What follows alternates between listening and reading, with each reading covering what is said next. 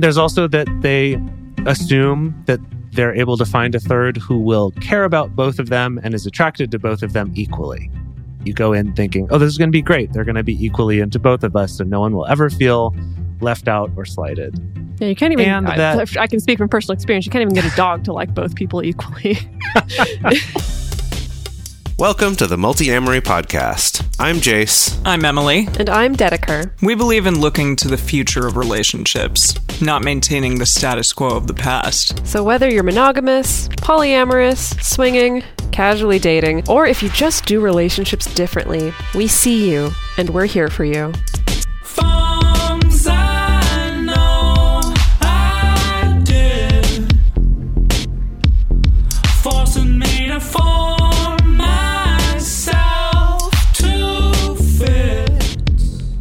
On this episode of the Multiamory Podcast, we are once again asking the question, is it ever ethical to seek a third in a non-monogamous relationship? The last time that we did an episode about unicorn hunting was on our first tour in two thousand seventeen. That's episode one hundred nine, which is oh, just thousands of years ago. Thousands. Oh, and since then, the prospect of finding a third still comes up incredibly often in groups with newly non-monogamous couples. And today, we're going to be talking about some more information about unicorn hunting, finding a third, and trying to figure out if ethical unicorn hunting really even exists. Is that possible to do it ethically? Something I think I've noticed between now and when we recorded that episode a billion years ago is I think yeah. there's also been an explosion in media and T V shows and films that have portrayed triads or or straight couples dating bisexual women, and often framing it in a positive light, to be fair. You know, not That's necessarily true. digging on digging on polyamory or on triads, but I, I think that's the thing that I've noticed that has changed even in this, yeah. you know, four or five years or whatever it's been, is I think there's a lot more media, so that means there's a lot more exposure, so then I think there's a lot more seeds planted of that particular fantasy for people, right? Hmm. That's a really good yeah. point. Well, and it's it's interesting too, because I think that we've seen more images of this kind of stable, ongoing three-person relationship, stable-ish in T V yeah. shows. And again, not right. a ton, but we see them now and again a lot more often than we used to, as opposed to kind of the threesome hookup, which used to be, I think, more what you would see if there were any kind of grouping of three on T V. It would be more like this fling for a summer vacation or just a one-off thing or something. But we have seen this rise of shows showing these more ongoing relationships.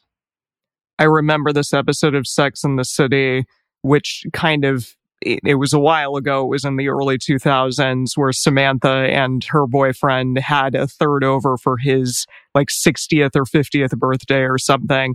And they really did treat her like shit. It was not cool. Like they kicked her out of the mm. bed and eventually were like, get her out of here and all this stuff. And yeah, I, I think about that. I mean, she was much younger than the the couple.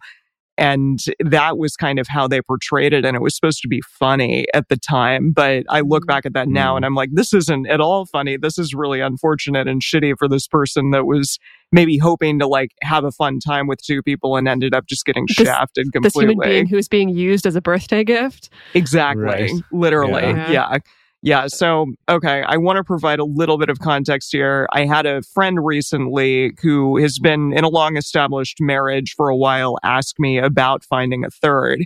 And immediately I just had kind of some red flags go off. I was like, I don't even know where to start here. You know, because it, it, what do you do? Do you like point this person to dating sites? Do you point them to meetup groups? Like, is it even ethical to send a person in that direction or what? So I tried to like figure out some of our past episodes and, and resources in that way, but it, it's tough. It, it made me want to do an episode on this again for sure. Yeah, with your with your your friends, it is that funny thing where when they ask these seemingly innocent questions about finding a third or getting into a triad or stuff like that, I think for uh, from our perspective, having witnessed so many train wrecks over the yeah. course of so many decades, it's so hard to tamp down that knee-jerk response to be like, just don't, don't, just don't do it. Don't, don't even make me explain why. Just don't. That's what I always feel anyway. Yeah, I, I want to be like you know, kind to this person yes. and stuff. But but it's clear, yeah, that that still this is so much the low-hanging fruit, I think, of a lot of people newly opening up their relationship or curious about, like, what do we do? This is what I want, you know, to find a person to, like, come and join the relationship that I already have, sort of thing. And as we said in the opening, a lot of the bigger polyamory Facebook groups out there, for instance, they do have people coming in and, you know, showing the picture of the man and the woman and saying, like, hi, we would love to, you know, have somebody join our relationship, or we're looking for this type of person or something along those lines. So it, it's surprising uh, it, to it, me that that's kind of still out there so much. Well, it's also, I think, a very hotly debated or very kind of loaded topic, because mm-hmm. you'll have those situations where, like you just described, Emily, you'll have in some online groups or some spaces, someone will come in and say something like that, and you'll get this pile-on of everyone being like, you're terrible, awful people to want that. You're horrible. That's really bad. You're terrible. Which yeah. I don't think is a helpful response for people. I agree. Or on the other hand, you'll get lots of people who are all like, yeah, we're looking for that too. Oh yeah, we found that. It's great. Yeah, we're looking for that. Kind of not taking the time to think about accountability and doing it responsibly and ethically. That it's, I feel like it's unfortunately rare to find interactions that do have that balance. I think kind of like you tried to strike with your friend, Emily, of, well, let me try to give you some resources. Like, I know you pointed him to our older episode about this mm-hmm. and to some other places to to say, here are some resources to try to learn a little more about what it is you're actually looking for and asking. And here's some places you might go to start meeting communities or dating apps that might facilitate this. But yeah. you know what I mean? You're trying to strike that balance of, I'm not going to tell you you're awful for wanting this, but I'm also not going to go, yeah, go ahead. Here's the ways to do it. It's great. I'm going to try to strike that balance. Provide some educational resources, perhaps. Right. Yeah. And also what we're seeing now, I think the same way that we've seen terms like relationship anarchy or non-hierarchy, for instance, really evolve in the way that they're used, where, you know, for instance, if we take the term non-hierarchy or non-hierarchical, people who enter into the non-monogamous community, I think, tend to pick up very quickly, ooh, hierarchy equals bad, non-hierarchy hmm. equals good. And therefore, if I just mm-hmm. slap the label of non-hierarchy on what I'm doing or what I'm wanting, then it'll solve all those problems, you know? Yeah. And I think the same thing yeah. has happened with the term unicorn hunting, is now people who are starting to put themselves out there and try to find a third will probably learn very quickly that, ooh, unicorn hunting equals bad. Therefore, if I don't call it unicorn hunting, or if I say not looking for a unicorn, then it's going to be okay, which is, from a linguistic standpoint, fascinating to see how how people react to language in this way. Well, speaking yeah. of language, do you want to move on and tell us what the heck unicorn hunting is? And yes, give us a little yeah. definition here for those who don't know. Maybe some of you out there have found this podcast, this episode, and are like, oh, unicorn hunting, I've kind of heard about that. Let's uh, let's talk about what it is. Yes. Yeah, so sometimes people refer to it as looking for a third, finding a unicorn, creating a triad. That is a little bit more on the fringes, because there's other triads that form, I think, organically outside of people unicorn hunting, but usually it's the practice of an established couple. So usually a couple who's been together for a long time, maybe monogamously, maybe not, trying to find a third partner to engage in not just, you know, sexual encounters, so not just threesomes, but often there's an, there's an implication that this is going to be ongoing as well. So I'm not just looking for a threesome hookup, I'm looking for someone who's going to serve that role, be the third partner, and be essentially in an ongoing relationship. And the stereotype of the unicorn hunters, usually it's a straight cis man and then a woman, you know, a cis woman who's bi or pansexual, or a bi-curious cis woman. And usually they're looking for a bi cisgender woman. And the way that it gets turned into specifically the term unicorn is that often the the the boxes to check are quite extensive. Extensive, yes. Yeah, so she has to be attracted equally to both of us. She has to be completely okay with whatever arrangement is that we want. Uh, maybe she'll even disappear when we don't want to have to explain her existence, or maybe she'll move in with us, help us with childcare, you know, provide free labor of of taking care of the house, things like that. That's kind of the extreme image of I what would people add, expect a unicorn to be. I would add the other kind of problematic one that tends to come up is this expectation that she also would not be pursuing any other relationships besides too, the yeah. one with us, even though we might live together and she doesn't live with us, or she does, but not when it's inconvenient or something like that. But that's yes. sort of, she gets this secondary status in this relationship, but also is kind of expected she won't pursue any other relationships. That's kind yeah. of one of the one of the ones that tends to come along. People don't usually say that right up front, but that one often comes up as a point of contention.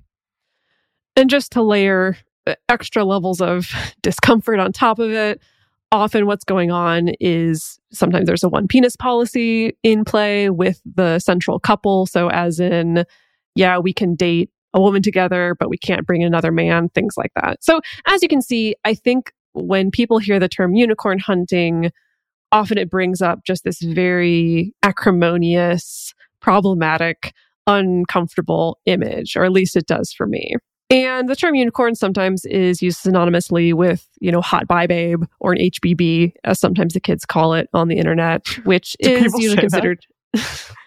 I don't know. I've, I've seen hot bi babe. I haven't seen. Yeah, H B B that definitely. I haven't H B B seen H B B. Is funny. Yeah. Which to some people is considered derogatory or condescending. Some people embrace the term unicorn. We'll get into that a little bit later on. Like some people who do want to serve this role for a couple are really into the term unicorn. So. Kind of gets used in many different ways. Yeah. It's also worth noting here that the term unicorn hunting is generally never used by the people doing it. This is almost always a term that's used by other people to describe what they're doing in a in a derogatory, derogatory way, way. Right? Yeah. Just to say this this thing you're doing is not good and we're calling it unicorn hunting. And if you think about the terminology there, that hunting, right? When we're thinking about having a relationship with someone else, the only other context that I can think of where people would use words like hunting would be potentially in like pickup artist circles. Like mm. on the prowl or something, like we're going right. out and hunting for ladies or something like that. Right. And in both cases, the connotation there is kind of this predatory relationship and an objectification. Like it's like we're not even thinking of this person as a human or a relationship, but we're just hunting for something. And so when people talk about unicorn hunting, that's kind of what they're implying about what people are doing. And as we'll talk about in this episode, a lot of people have good reason to feel that way. But I just want to clarify that that I know that we started the episode saying, you know, is it possible to ethically unicorn hunt or whatever? And I think in reality, if you were doing something ethically and seeking this out, it wouldn't be unicorn hunting. So mm. kind of, we, we've sort of got ourselves trapped in a little circular contradiction there. Mm. All right. So this might seem like some basic one oh one level stuff, but to start out, here's some of the reasons why people tend to go for this when they're first opening up their relationship. So first one on the list is that it often feels safer to the people in that couple if they're dating the same person. So if they're opening up and they're dating the same person, that somehow feels safer. Like nothing's happening that I'm not aware of, I think. Uh, there's also that they assume that they're able to find a third who will care about both of them and is attracted to both of them equally, which is an unlikely thing. And even if it does happen, it's unlikely for that to last a long time. But that is the idea, right? You go in thinking, oh, this is going to be great. They're going to be equally into both of us. So no one will ever feel left out or slighted. Yeah, you can't even, and that, I, I can speak from personal experience, you can't even get a dog to like both people equally in yeah, a relationship. That's true. That is true. Uh, yeah. um, and that often the couple might feel that it's easier for them to prioritize their original couple if they're only dating as a couple. That kind of they're able to enforce more of their own rules with each other by dating together. I think that's another one of those sort of ideas that goes into that motivation. I think also in the context of unicorn hunting or finding a person to date together, that perhaps it's a little easier to like jump ship if things start to go south and maybe abandon that third person or abandon that relationship. And that's like a decision that the two people make together. So that's why this might get such a bad reputation, just unicorn hunting in general, and the ability to just sort of toss a person to the side. And also, maybe people want to do this just because it simply is a fulfillment of a sexual fantasy or a fantasy in their mind of, oh, this is an exciting, you know, fun prospect. I think a lot of people out there, and we actually knew about this too, but I was listening to a podcast recently where they had a person from the Kinsey Institute on who wrote a book called The Psychology of Human Sexuality, Doctor Justin J. Lee Miller. And he said that he did a study with around four thousand people asking what their fantasies were, you know, their top fantasy. And the vast majority of people said threesomes. So this may just be, I think in some instances, the possibility of a threesome and like fulfilling that fantasy. We're going to get more into that a little bit, but are there any others that y'all can think of? I think there's a legitimate basis to someone wanting to explore bisexuality or pansexuality while feeling safe doing that. You know, I, I think point. There are a number of people who do feel maybe a little intimidated by the idea of, I want to explore this, but going out on my own, separate from my partner, feels very intimidating. And perhaps thinking about my partner being incorporated in that in some way feels less threatening or safer. Yeah. Yeah. Yeah, I think also it can be motivated by just a fear of jealousy. If my partner were to have much better luck finding partners outside of me, you know, that that that would be a really scary thing. And so, well, if we're dating together, then that won't be a problem, right? Yeah, we're keeping like the they, same score sheet or something. Like each of right, us are dating yeah. the same person, yeah, or dating yeah. the same amount of people, therefore. Right. Yeah, that's a good and point. I, I think there is something also very connective for people if they feel like they're on the same page, if they're on the same hunting team. Like, I, I'm going to extrapolate this beyond sexual situations, but I think for people who are in long-term relationships, having that sense of play and that sense of adventure and that sense of just that we're on the same team in pursuing something together can genuinely feel very connective for people. It it should feel connective for people, honestly. Mm-hmm. Right. Yeah. You know, it's like and, a, and generate closeness a, and intimacy. A project or an adventure that we're going on together. In this case, yeah. it just happens to be looking for a third. Yeah. yeah. And and I feel the need to reiterate going through this list of, you know, what are the reasons why people pursue this? You know, thinking about wanting to feel safe, opening up your relationship, wanting to pursue something together with your partner, wanting to fulfill, fulfill a sexual fantasy, wanting to explore your sexuality. Those are all really good things. To yeah, want. That's true. You know, I think none of those things are inherently bad on their own. But as we'll get into, when you add in some weirdo power dynamics, that's yeah. when things start to go a little bit awry. So let's move into that. Like, why are so many people in the ethically non-monogamous community not down with unicorn hunting? Why do they think it's unethical? So the first one, you actually discussed this, Dedeker, the one penis policy. There's an article called The Underlying Sexism and Queer Phobia of Unicorn Hunting and One Penis Policy. So that kind of says it all in the title, but basically this article that we read, it's about queer phobia, sexism, and then also how this, you know, often invites the one penis policy into the equation. Also, there are potentially stipulations to only have sex with both members of the couple, not just with one person. And that the relationship with one person of the couple can't be established independently of the group dynamic. That's tough and also kind of bullshit. Like, that's probably not going to happen, most likely. At some point, two people may, you know, become a little bit closer than the other two and decide mm-hmm. that they want to take something further, but perhaps the dynamics of this equation won't allow for that.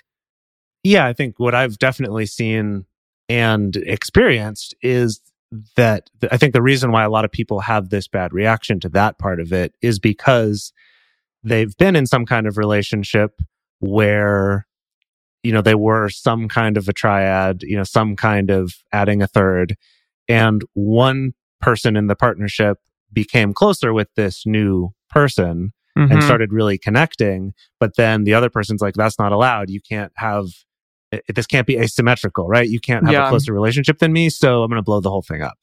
And I think that hurts a lot of people. And that has led a lot of people to have like wounds about that, being on different sides of that scenario. And, uh, and then are like, nope, this is always going to be bad. You can't do it. Yeah. I mean, there's no hard and fast numbers, but if I'm just based on my impressions of what I see on the internet, it does feel like for every couple that is hunting a unicorn out there, there are plenty of unicorns or former unicorns, exponentially more, who have been hurt by mm-hmm. these situations, who yeah. and po- potentially multiple times. You know, I've seen multiple people get screwed over multiple times by couples yeah. thinking that it was going to be okay. Yeah. It's really unfortunate. I kind of to piggyback off of that, a couple may have time to discuss things that are happening in the group relationship with one another, like especially if they live together or if they're a long-term established couple, they might be able to talk about things that are happening in that relationship without the unicorn being present. So this can lead to things like decision-making, stuff like that being made without the knowledge of the unicorn. And that's really tough. I mean, it sucks to like be in a relationship where two party members know more than you do about the relationship you're in. That blows. Mm-hmm. Mm-hmm. Yeah. And I think that even like when you say it that way, it sounds kind of intentional, like they're leaving the unicorn out. But in reality, it, even because those two people are communicating much more frequently, they might even think that there's more of a consensus of an understanding of what the whole group is feeling, even though they've left out one person, or or at least not equally weighted that other person's feelings and thoughts about it, just not intentionally, mm-hmm. but just because of who they're communicating with more. So there's kind of inherently this power imbalance that's really hard to get past. Another one is that if there are hurt feelings, you know, if something went weird, the couple has each other to help each other through those feelings, but that unicorn might be left to go deal with that on their own, that they don't have quite the same support network or stability in that relationship. And then ultimately, if the couple, like Emily mentioned before, if the couple decides it isn't working out, they can just stay together and break it off with the unicorn.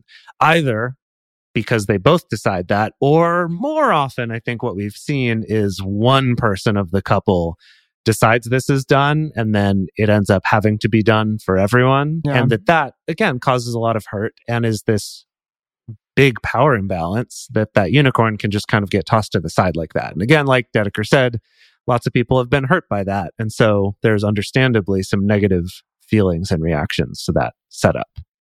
And then, of course, we have to address that often in these situations, there is inherent sexism, homophobia, transphobia, particularly in situations where there is a one penis policy going on, you know, sexism because of believing that, I mean, sexism and homophobia because of believing that relationships and sexual relationships between two women don't carry as much weight. They're not as threatening. They're not as real to the cis man in the situation, and therefore it's okay. I have seen a lot of straight cis men have very rude wake-up calls when they realize that's not the case, that their relationship that their female partner is having with another woman is actually just as threatening or just as scary at the end of the day.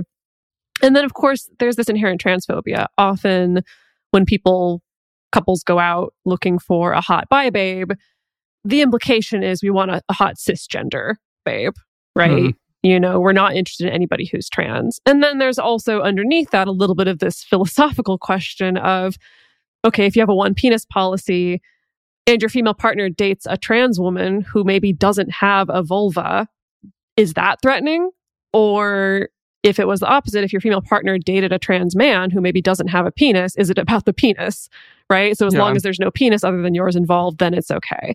Which is, of course, it just brings up all these weird, uncomfortable questions. And I've seen some people who are able to sit with that and be like, oh yeah, you're right. That's, that's interesting to think about. And that kind of questioning can lead people to start to unpack, what are the things I'm actually afraid of? What are the things that I'm actually threatened by? And for some people, it just ends up in this really horrible, transphobic, you know, kind of really clinging to the gender binary, which is not great. Yeah. And I, I think that it's worth mentioning that people who have thirds in their relationship, who do date together as a couple, uh, don't always do all of these things, but this is what, like, these things, right? Like the one penis policy. Not everyone has that who's seeking a third, but a lot of them do. So we, we bring these up as these are sort of the red flags that have happened in the past, which is why you will often get those kind of pile-on reactions if you yeah. go into some polyamory Facebook group saying that's what you're looking for, is all of this kind of hurt, and hurt coming from people who did not intend to hurt anyone, who had the best of intentions going in, were just, you know, like like Dedeker mentioned earlier, all those reasons for wanting to do it are perfectly good, right? Wanting to do something together, wanting to open up your relationship, wanting to explore sexual fantasies, like all that, great, no problem. But there's so many of these things that are generally unexamined, like that, you know, sexism and homophobia and one penis policy, or that power dynamic that the couple has that they're usually not even aware of. They're not even aware that they have that that much power and how disempowered that other person is. So again, none of it's coming from a bad place. So then when the couple in the Facebook group goes, but no, no, no, we're going to be nice, like we're not looking to do that, everyone just rolls their eyes because so many people have gone in with the best of intentions and caused a lot of hurt. So that's kind of where that comes from. And I think that's really worth understanding, both from the point of view of being the people jumping on someone for wanting that, and if you're someone who's thinking, I'd kind of like this, to be aware that this is why. There's like very valid reasons why people are upset by this and why people will discourage you from doing it. Alrighty, well, we're going to discuss more about unicorn hunting, why it often goes awry, and then finally get into some of the questions about, is it ethical? Are there any moments where it's ever ethical? And some of our findings from that. But first, we're going to talk to you about some of the ways in which you can help this show continue to be brought to the masses for free. We really appreciate your support. Hey guys, it is Ryan. I'm not sure if you know this about me, but I'm a bit of a fun fanatic when I can. I like to work, but I like fun too. It's a thing. And now the truth is out there. I can tell you about my favorite place to have fun, Chumba Casino. They have hundreds of social casino style games to choose from, with new games released each week. You can play for free anytime, anywhere, and each day brings a new chance to collect daily bonuses. So join me in the fun. Sign up now at chumba casino dot com. No purchase necessary. V G W Group. Void where prohibited by law. See terms and conditions. eighteen plus. For a long time now, we've been fans of adam and eve dot com for getting sex toys or lingerie or accessories, things like that. It's just a fantastic resource with a huge selection. And now, not only do we have a fantastic offer, but we also have a promo code that will work on adam mail dot com and eves toys dot com, which are their sites specifically for L G B T Q audiences. And our code is fantastic. It's fifty percent off of almost any item in the store and free discreet shipping when you use our code MULTI. Yes, we love adam and eve dot com and have for years. They are our oldest and longest sponsor, and they just keep on giving great gifts to us and to our listeners. You can bring more pleasure and satisfaction into your bedroom by going to adam and eve dot com, adam mail dot com, or eves toys dot com and select any one item. It can be, you know, an adventurous new toy or anything you desire, something fun, something sexy, whatever sounds good. So just enter offer code MULTI at checkout and you'll get fifty percent off almost any item plus free shipping. That's MULTI, M U L T I, at adam and eve dot com, adam mail dot com, or eves toys dot com. This is an exclusive offer that is specific to this podcast, and it's better than any offer that is currently available on their site. So again, use code MULTI to get you not just the fifty percent discount, but also the one hundred percent free shipping. Code M U L T I. And we're back with the big question. Is it ever ethical to go looking for a third to add to a relationship? So I think I have seen a couple articles floating around in recent years that discuss people who are very open about enjoying being a unicorn. And that's a full breadth of experience. I've read people's accounts talking about how they enjoy being, you know, that third threesome partner for a bunch of different couples, or some people who really enjoy being the regular threesome partner, or straight up being a triad. You know, they met a couple, it really worked out, and they became a triad. Of course, we did talk about this on our live show on polyamory in the media a few years back with the show Unicorn Land, which we highly recommend. If you haven't seen it, go to unicorn land series dot com. It's a fictional series, but it's told from the point of view of a unicorn and shows her exploring her sexuality and her own sense of freedom post-divorce. And it's an experience that I've heard from other real-life unicorns expressing the fact that sometimes dating couples lets you connect to people and have fun in a way that you don't get just by having sex with a bunch of randos necessarily, or a bunch of one-night stands, or a bunch of hookups. Hmm. So there is a particular school of thought around unicorn hunting, around how do we solve the problem of unicorn hunting? And there are a number of people out there who suggest to people hiring a sex worker. That could be an ethical way in which people can explore and engage in specifically the threesome fantasy, or an ongoing threesome fantasy that doesn't necessarily involve needing to disenfranchise somebody or hurt somebody's feelings. Rosie Sparkles, who is a feminist sex worker based in Montreal, wrote this great article on Medium entitled Unicorn Hunting Done Right, Why Couples Should Hire Sex Workers. And Rosie says, quote, the logical and most ethical way to fulfill the unicorn fantasy would be to hire an independent sex worker who specializes in couples or women clients. And there are a ton of those. I don't know if y'all have, you know, gone down the rabbit hole looking for sex workers, but I think a lot of sex workers understand that this is a market, essentially, right? Like, this is a service that people market. actually want. Yeah. And there's really, again, I want to reiterate, there is nothing wrong with wanting that, with having that particular fantasy. And of course, hiring a sex worker, if you've never done it before, can be really intimidating. It can feel like a risk. Um, in Rosie's article, she recommends, you know, staying away from sex worker review boards, which are mostly inhabited by men who are trying to pay the least they can for sexual favors. You know, looking for an independent sex worker that's part of a collective. If there's a sex worker collective in your city, it means that most likely other sex workers have met this person. Uh, that they're most likely not under the influence of a pimp. They're more likely to have a website, a social media platform where you can read about their personality, their services, see if you think they might be a good match. And Rosie also recommends, you know, contacting the provider and suggesting that if you're a heterosexual couple, that the woman calls the sex worker to verify that she, the woman, is on board with this. And the reason why she recommends this is because it's a thing that's happened many times before. A man will hire a sex worker for the couple without his wife knowing, you know, thinking that that's it's going to be a nice surprise. I've also seen people do this, not even in hiring a sex worker. I've, you know, witnessed people do this of, I'm going to bring another person home and surprise my partner when they come home. And we've never discussed this before this moment. Oh I'm just going to spring it on them. And it, I mean, the person that I'm thinking of who did this, it didn't go as horribly as it could have been, but it was still not a great experience for anybody involved. So let's be transparent, everyone. Communicate. Yeah. yeah. Communicate. I think Please people fall into this, both whether they're hiring a sex worker or just wanting to bring someone home. Uh, unfortunately, people get so caught up in the like, oh, I'm going to surprise my partner. It's going to be like a surprise birthday gift. And I think the thought is great. The reality is that human beings just aren't birthday gifts. Yeah. Right. Yeah. Absolutely. Yeah.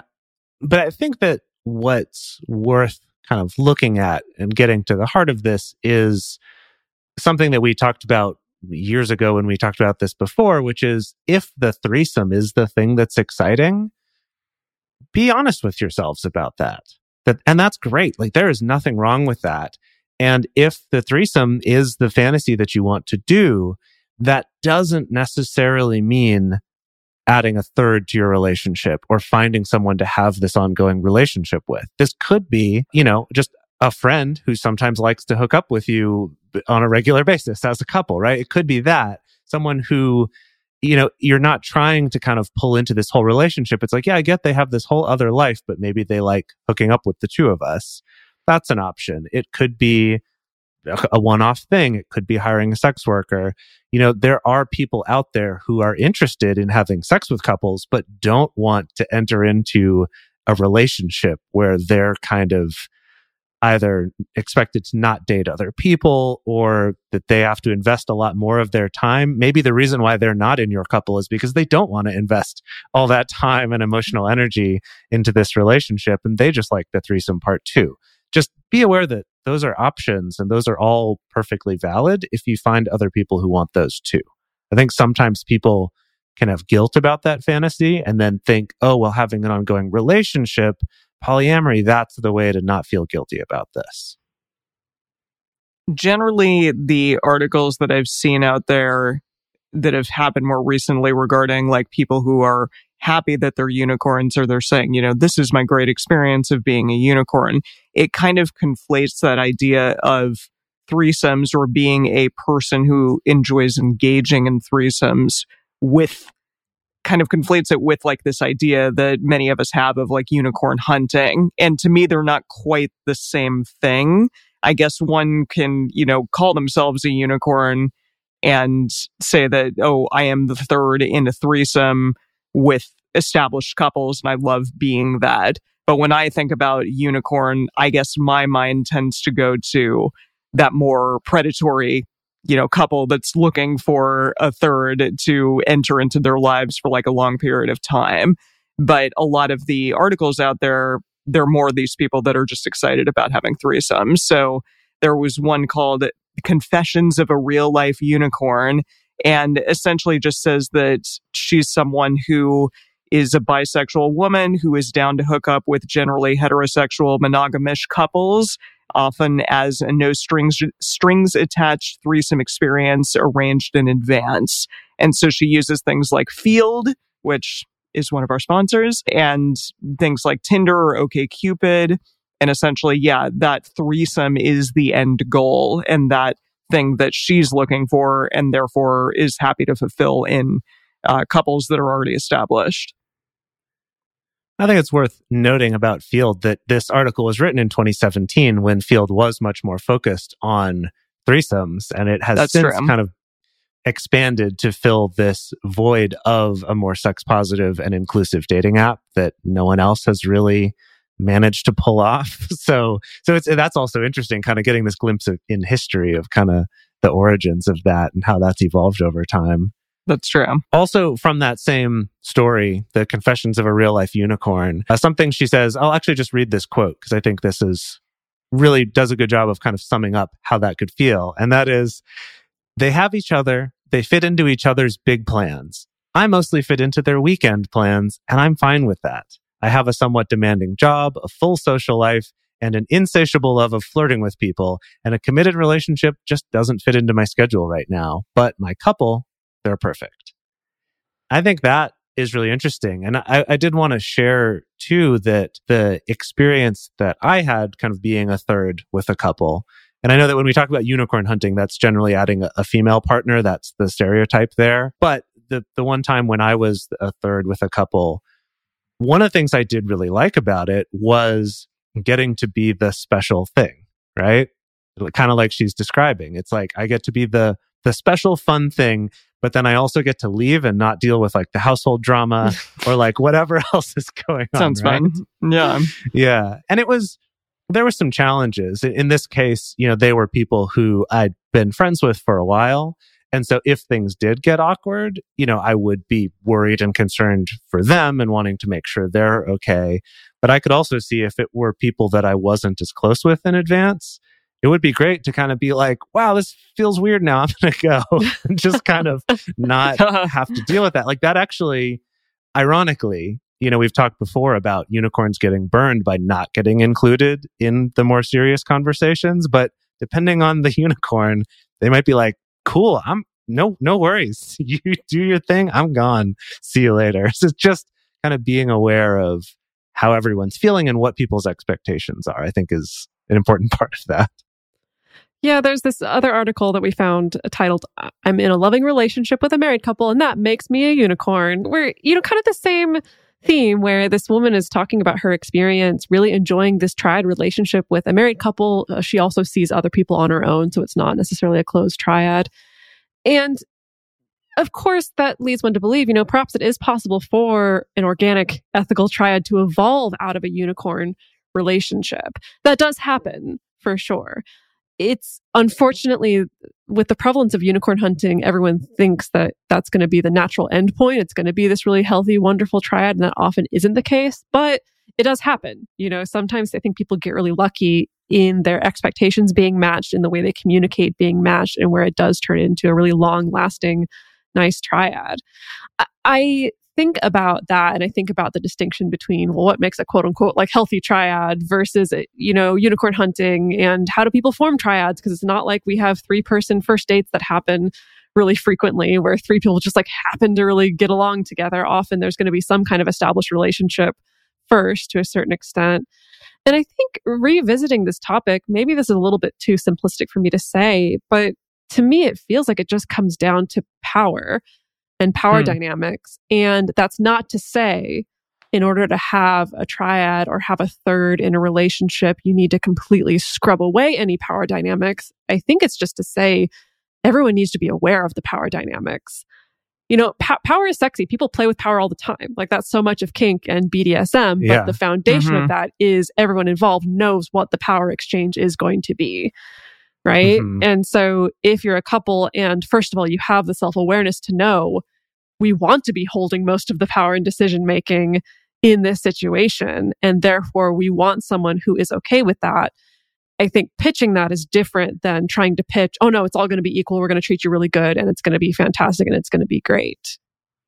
And that is because I, I think honestly, you know, people do all kinds of stuff. You know, people do all kinds of kinky stuff where their third is their dom, for instance, where the third is mm. given all like the sexual power. We play with it in that way versus maybe a couple wants to be dominant to a submissive third, and being able to, again, just embrace the fact that this is what we want. That's going to empower you to be able to find people who want that as well, instead of what often happens, which is the weird communication mismatch, feeling embarrassed of what we actually want, or maybe not even knowing what we actually want, kind of selling someone on something that's not accurate to what the relationship is going to be, and all that, those kind of behaviors.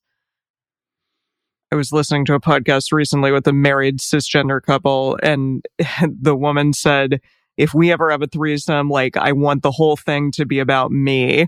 So I don't care what happens with her. I don't care what happens with you. Like, it needs to be all about me. And red flags went off there. But I was like, well, maybe somebody would enjoy being in that dynamic. Perhaps. Oh, if, yeah, that's the thing. If they were open yeah. about that, right? If, if sure. they, you know, I was going to say put out a personals ads. I don't think people are doing that anymore. But well, maybe she said it on a podcast. So I don't know. That, that gets millions of downloads. But I think so. Plenty of people, if you were just honest about, I want to find another woman to help me like pleasure my partner in this way. This mm-hmm. is her fantasy. Like, people are totes down for that. Not everybody, sure. but a lot of people are. Yeah. Right. Yeah. I think where we get into problems is when you try to present it like it's going to be something else and then sort of gradually switch it.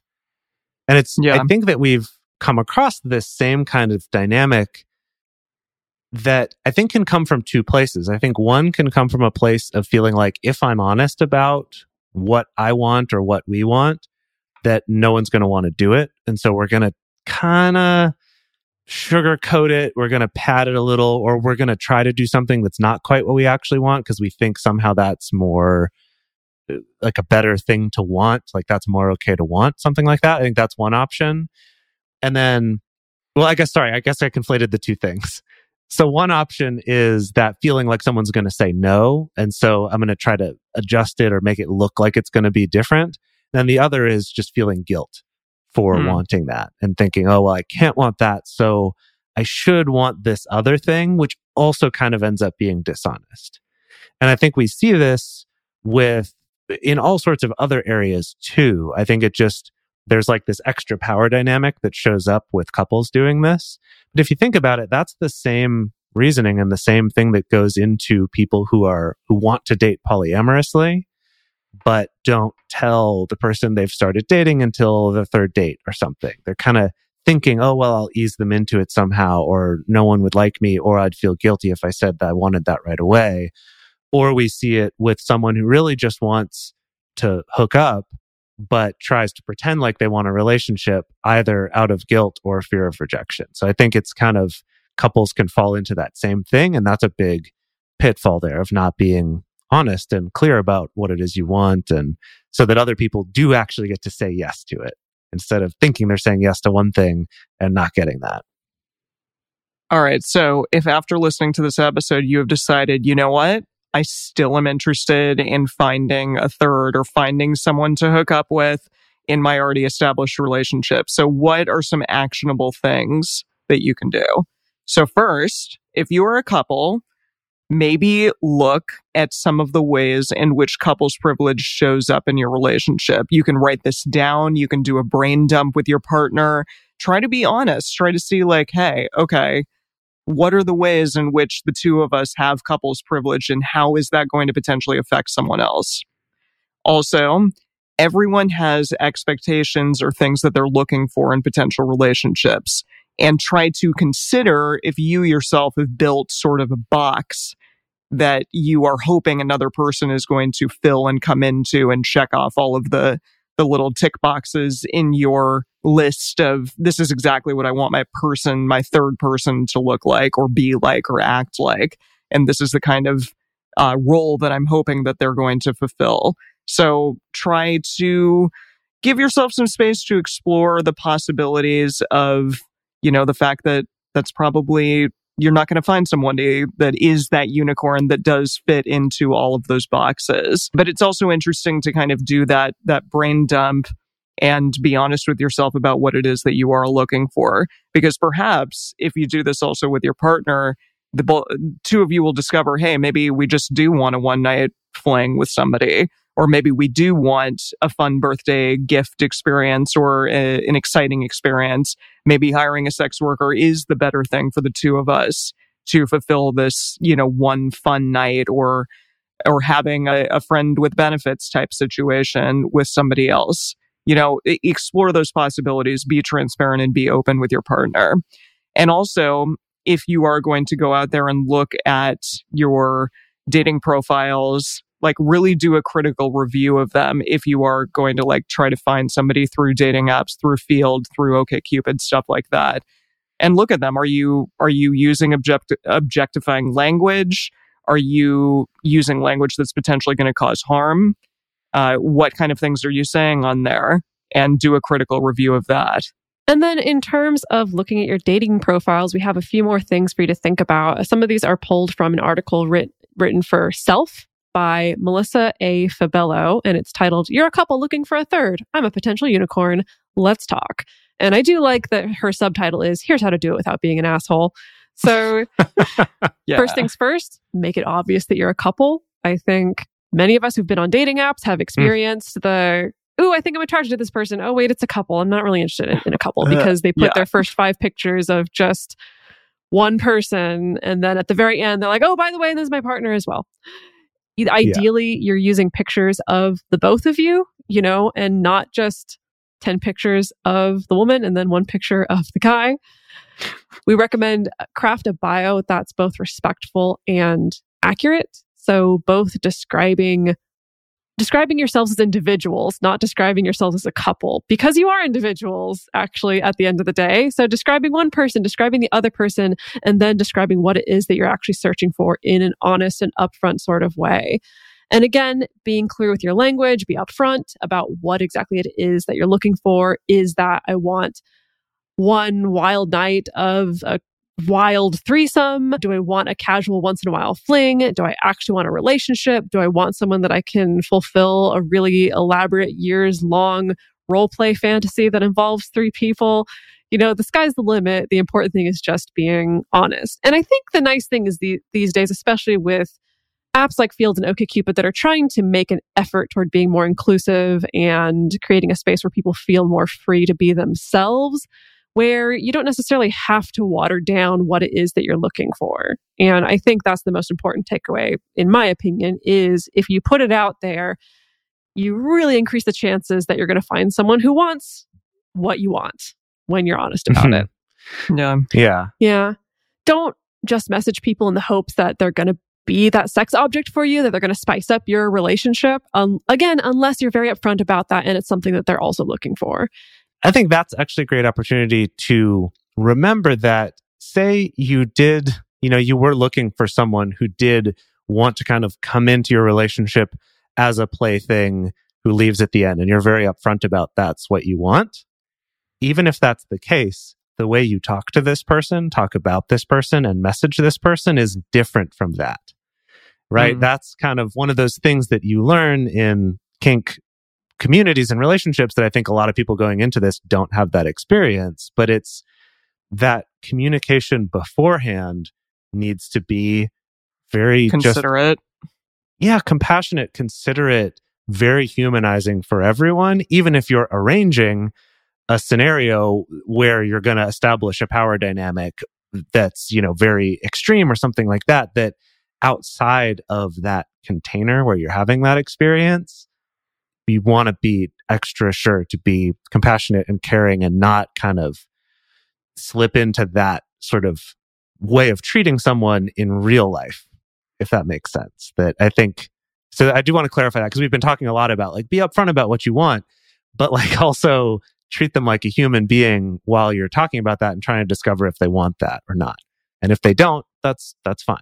And then lastly, if you connect with someone and it gets as far as actually meeting this person to see if it's a good connection, to see if it seems like a good fit, remember that you don't want it to come off like a job interview. You don't want any date to come off like a job interview. Yeah, that you know? sounds shitty and as hell. So, you know, stuff that couples will do is like, you know, give each other secret looks or secret, you know, gestures or secret gestures to kind of give a sense of.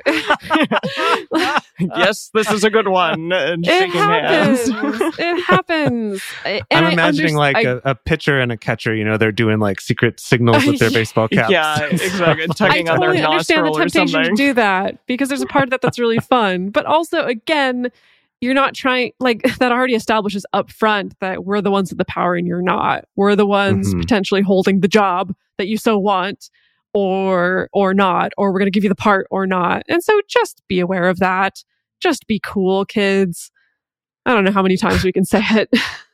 Something that people don't think about is the fact that this is a two-way street. It's not just about you evaluating this third person to see whether or not you think they'll fit. They're also evaluating you. Hell yeah. You know, like you should also be dedicating some brain space to thinking about the fact that we also need to put our best foot forward. And we also need to give a sense of expressing to this person what we can offer in this sense as a, as individuals. And I wanted to leave you all with some final words from the esteemed Doctor Eli Sheff, our good friend, uh, who wrote an article in Psychology Today and said this, which I found to be really interesting and something that probably not a lot of people do. But if a couple is lucky enough to encounter a woman who wants to hook up with them, they should treat her like they fully appreciate the rare and magical being that she is. That means these couples should wine her, dine her, and pay for her transit in childcare so that she can hang out with them. The date's pleasure should be the primary focus of sexual encounters, and she should absolutely orgasm first. Couples should meet wherever works best for the date. Do not assume she will come to the couple's place and then be happily dismissed when they are finished with her. If a hotel room is the best place for a hookup, then the couple should pay for it. I love that. Hell yeah. Yeah, it's nice kind of pointing out if this is how the power dynamic works, then the care should also work that way too. It's like you've got all the power, you've also got to provide more of the care. Yes, indeed. Absolutely. Because this is a lovely thing that potentially she is bestowing upon you. So treat her with respect and care and maybe a little bit of compensation in the form of childcare and wining and dining, things like that. Alrighty. Well, that was a fun trip down memory lane of, you know, threesomes and unicorn hunting and things like that. It's been a while. We are going to discuss in our bonus episode about dragons, another mythological creature, and a little bit more about triads and how triads tend to be something that a lot of people want, but they are not easy. And reminding everyone out there that they're playing on hard mode if they're going to be in a triad. So our question for Instagram this week is, have you ever had a positive unicorn experience? And I guess that can mean if you were the unicorn, if you were looking for a unicorn, any of the above, any and you spotted any a unicorn in the wild, mythically. Yeah, was it positive? I can't imagine that it wouldn't be. That sounds awesome. So the best place to share your thoughts with other listeners is on this episode's discussion thread in our private Facebook group or Discord chat. You can get access to these groups and join our exclusive community by going to patreon.com slash multiamory. In addition, you can share with us publicly on Twitter, Facebook, or Instagram. Multiamory is created and produced by Jase Lindgren, Dedeker Winston, and me, Emily Matlack. Our episodes are edited by Mauricio Baldonetta. Our social media wizard is Will McMillan. Our production assistants are Rachel Schenowork and Carson Collins. Our researcher for this episode is M. Mays. Our theme song is Forms I Know I Did by Josh and Anand from the Fractal Cave E P. The full transcript is available on this episode's page on multiamory dot com. You know how to book flights and hotels. All you're missing is a tool to plan the travel experiences you'll have once you arrive. That's why you need Viator. Book guided tours, excursions, and more in one place. There are over three hundred thousand travel experiences to choose from, so you can find something for everyone. And Viator offers free cancellation and twenty-four seven customer support for worry-free travel. Download the Viator app now and use code Viator ten for ten percent off your first booking in the app. Find travel experiences for you. Do more with Viator.